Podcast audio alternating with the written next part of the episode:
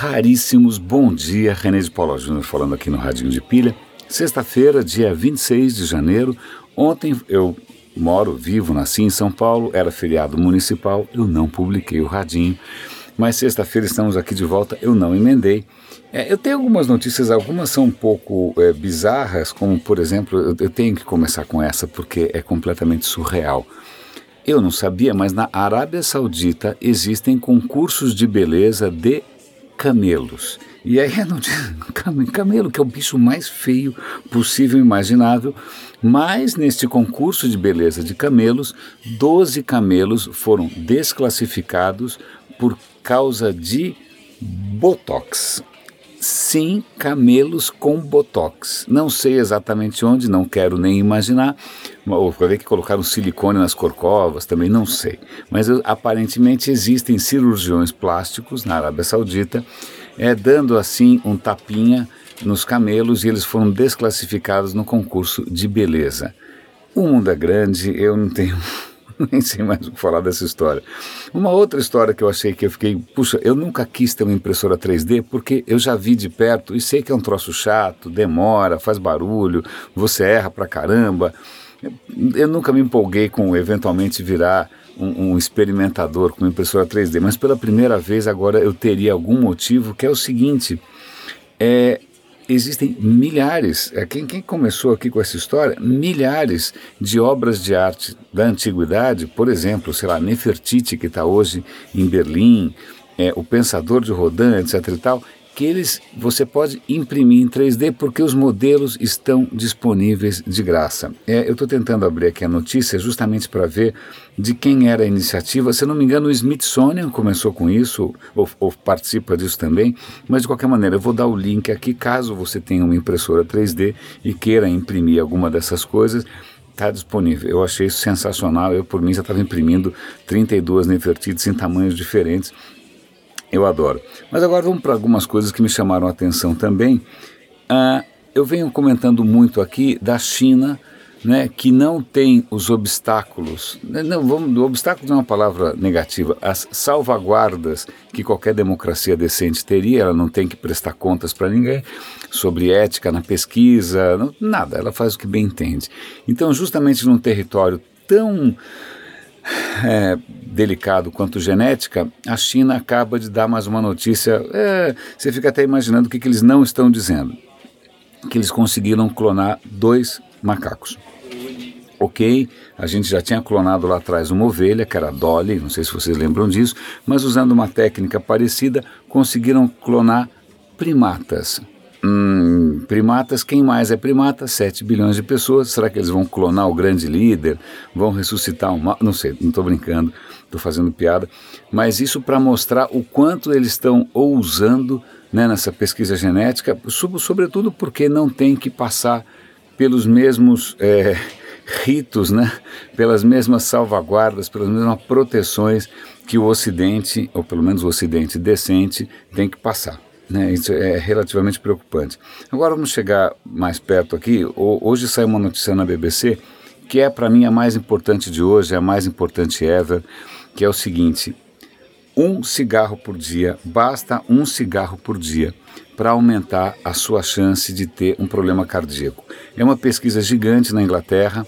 É... Cadê aqui a história? Olha aqui, eu não sabia inclusive é que cigarro a causa mortes principal não é tanto câncer, mas são doenças cardíacas, né? Então, um cigarro por dia aumenta em 50%, 50% a chance de você ter um piripaque no coração, 30% a mais de você ter um derrame, um acidente vascular cerebral. Para mulheres a coisa é mais barra pesada ainda. É, eles, olha só, eles analisaram 141 estudos. É, que mais que fala aqui? Para mulheres o risco é mais alto. 57% para doenças do coração e 31% para AVC. É, eu vou dar o link aqui, não vou surtar aqui com, com quem fuma, na verdade, o meu surto é com existir indústrias é, que capitalizam em cima das nossas fragilidades, né? indústrias que propiciam vício, seja ele qual for tendo em conta que a natureza humana tem lá suas fragilidades, que a gente não é feito de ferro nem nada, eu acho realmente é lamentável que indústrias prosperem em cima das nossas fraquezas. E cigarro é uma delas, eu tenho absoluto horror por quem trabalha, promove, vende e defende essa indústria que, cara, não tem sentido fazer isso, não só com quem fuma, mas com quem fuma indiretamente. É, nem vou questionar os fumantes, eu acho que eles até são vítimas né, dessa coisa toda, mas está aqui, um cigarro por dia, tá bom? Então você acha, ah, é só um cigarrinho por dia, bem-vindo, 50% a mais de chance. Um número muito estranho, opa, desculpa, esqueci de silenciar aqui o celular. Um número, uma, um estudo extremamente interessante, é um estudo que o MIT fez, eles resolveram mapear, né, é, cartografar as estimativas de impacto da automação no desemprego. Então, eles fazem uma tabela comparando várias, várias, várias é, previsões feitas por, só gente grande, né? tipo Forrester Research, Bloomberg, etc. e tal, é, de qual vai ser o impacto da automação. E aí os números variam assim, olha, a automação vai destruir 13 milhões de empregos, 1 bilhão de emprego, 24 milhões de emprego, 3 milhões de emprego, 2 bilhões de emprego. Então, os números, na Price Waterhouse prevê 58. A Oxford University prevê 67. É, então, em suma, em suma, não há consenso algum sobre o impacto. Alguns até preveem um número é, razoável de novos empregos gerados pela é, automatização e pela inteligência artificial, mas vale a pena ver né, o quanto tem de chutômetro aqui com relação ao impacto real disso. Eu achei isso genial.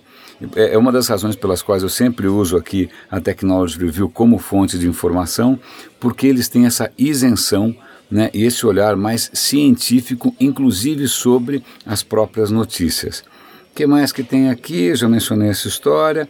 Ah, eu acho que eu vou dar link para essa história também. São, dois, são duas matérias. Uma no Estadão, é, é um artigo da, da Lúcia Guimarães, na verdade, é, chamando a atenção que o Facebook talvez encare um destino parecido com o da Microsoft, ou seja, cair no radar do Congresso ou começar a sofrer pressão dos legisladores, né, por monopólio.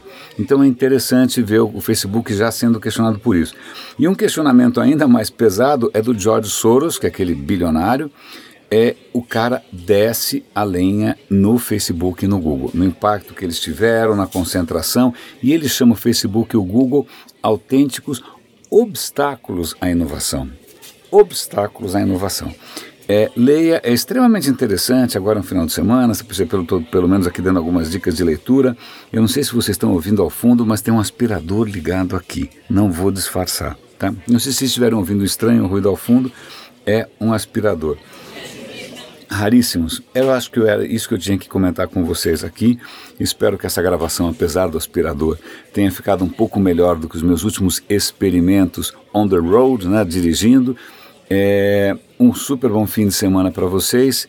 E, aliás, eu, né, eu ia não comentar, eu ia me furtar a comentar, mas eu quero parabenizar o país inteiro e os nossos descendentes por estarem hoje com um futuro melhor. Né? A justiça está prevalecendo, as instituições, mesmo capengas e mesmo falhas, estão dando, as instituições brasileiras, né, estão dando uma lição para o mundo. Nós somos um dos, encontrem algum outro país no mundo que está conseguindo fazer o que a gente está conseguindo, que é, é condenar e colocar na cadeia é, canalhas de todos os lados do espectro político, da direita, à esquerda, centro, tanto faz. O que a gente está conseguindo fazer é histórico, a gente tem que ter orgulho. Raríssimo, René de Paula Júnior falando aqui no Radinho. Bom fim de semana e até segunda-feira.